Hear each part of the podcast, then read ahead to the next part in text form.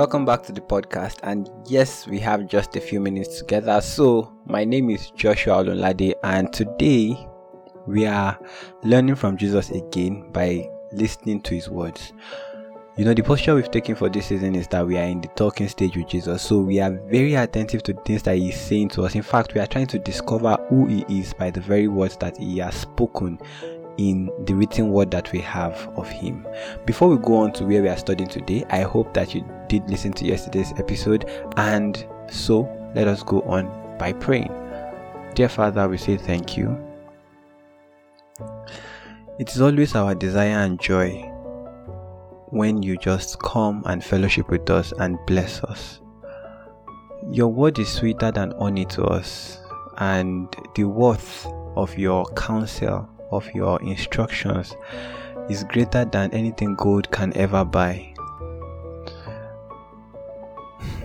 Thank you for agreeing to spend this time with us. Thank you because you always hear us and you always teach us from your word. We have come again and we have come to learn. We are determined to listen to you and just to hear your words, just to have meaning for our lives from this your words. So we ask that you'd bless us in Jesus' name. Thank you, Daddy. In Jesus' name we have prayed. Amen. So, yes, back to the text that we've been reading. We've been considering the book of Matthew, chapter 5, for some time, and we continue because apparently Jesus was speaking a lot in this chapter. And if you are using a red letter Bible like mine, you just notice that the, the, the color is just red, like blood of Jesus red kind of thing. But we go on to read Matthew chapter 5 from verse 21 We'll be reading all the way to 30, and it's quite a long reading, so I would like you to really pay attention. And I will not be reading with KJV, I will be reading with the New Living Translation just to make reading it easier. Because you know, sometimes goest thou wentest is not the best um, reading and understanding and comprehension of the word. Let me share something with you about the word of God. The word of God is so beautiful and dynamic in the sense that sometimes you may not understand what KJV is saying, and in those times it is perfectly okay, and it is not it is not making you less of a Christian to use other Bible translations. In fact, sometimes it is good that you use other Bible translations that you can understand. The key here is understanding so that you really understand what the text is speaking about, not just sticking to KJV English that you don't even understand. So today we are going to be reading from NLT. It says, this is Jesus speaking now. He was speaking to to the people that were gathered around the multitude and he was saying, You have heard our ancestors sorry, you have heard that our ancestors were told, You must not murder. If you commit murder, you are subject to judgment. But I say, if you are even angry with someone, you are subject to judgment. If you call someone an idiot, you are in danger of being brought before the court. And if you curse someone, you are in danger of the fires of hell. So if you are presenting a sacrifice at the altar in the temple and you suddenly remember that someone has something against you, leave your sacrifice there at the altar and go and be reconciled to that person. Then come and offer your sacrifice to God. When you are on the way to the court with your adversary, settle your differences quickly, otherwise, your accuser may hand you over to the judge, who will hand you over to an officer and you will be thrown into prison. And if that happens, you surely won't be free again until you have paid the last penny. You have heard the commandment that says, You must not commit adultery. But I say, anyone who even looks at a woman with lust has already committed adultery with her in his heart. So if your eye, even your good eye, causes you to lust, gouge it out and throw it away. It is better for you to lose one part of your body than for your whole body to be thrown into hell. And if your hand, even your stronger hand, causes you to sin, cut it off and throw it away. It is better for you to lose one part of your body than for your whole body to be thrown into hell. That is our reading for today. And this reading is purely all the words of Jesus. Now, remember the questions that we've been asking ourselves Number one, we've been asking by the very words that Jesus is speaking, who is Jesus? Number two, we added in the last episode that who are we to by the words that he's speaking to us? Because we discovered that Jesus had an uncanny ability. He, he was he is God, uh, not was. He is God, and He is the one that created the heavens and the earth. So, of course, He knows what you were created for.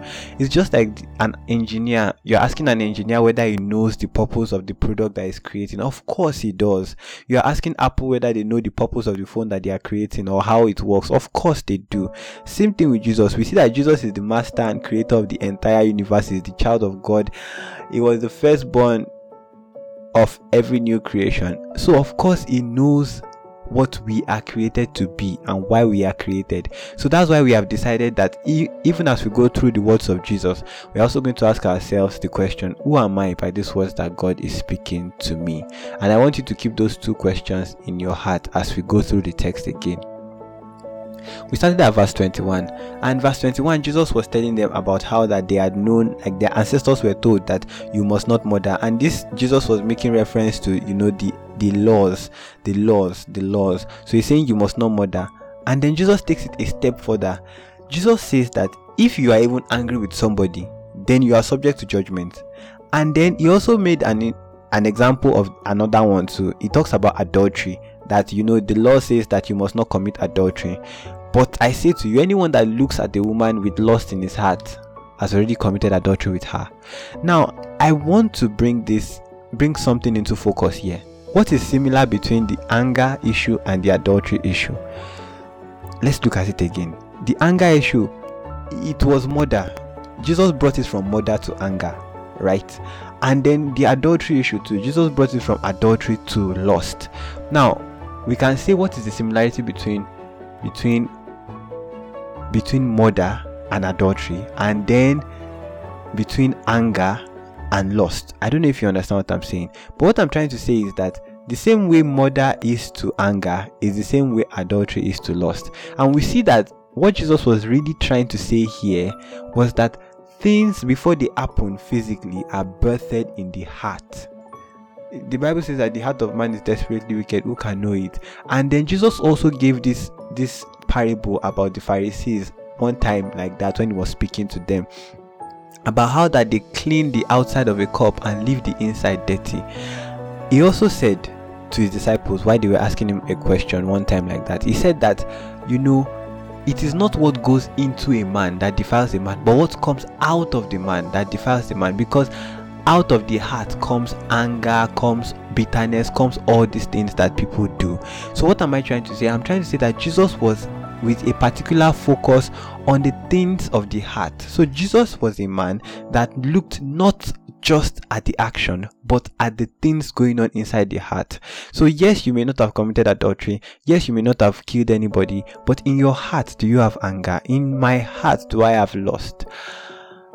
And this is not something it is it is something to be concerned about but it is not something to be ashamed with jesus like before jesus about let me explain what i mean. I'm not saying that don't be ashamed with sin.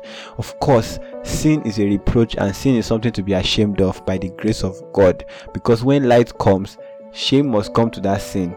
There is no condemnation but of course everything that is sinful is shameful. What i'm trying to say instead is that adultery and anger and murder and lust. These things when they show up in your heart or when they show up in my heart and we allow jesus to bring them out to the surface we we don't need to be ashamed before jesus when he says see i see lust in your heart. We need to just bring it to him and let him have it. Let him take it away from us. Let him purify our hearts and purify us. Now i want to make a very very quick note why was Jesus, and this is a question that I'm ending with, why exactly was Jesus telling people to gouge out their eyes and to cut off their hands? Did Jesus want to make lame people and blind people? I want you to meditate on that even as you would be going back to read the text from 21 to 30. Don't forget, you have to read Matthew chapter 5 from verse 21 to 30. And as you read it, I want you to ask yourself the question why was Jesus trying to make people blind? And why was he trying to make people lame? Like, wasn't he supposed to come and heal them? Why is he telling them to remove their eyes and and cut off their hands? I don't know, it's a question on my mind. So that is where we end the podcast today. I pray that God will use these words to change and transform your life and just to really build you into the person that He has created you to be. Thank you, Lord, for answering our prayers. In Jesus' name we have prayed. Amen. Share this episode with someone and bye. See you in the next episode.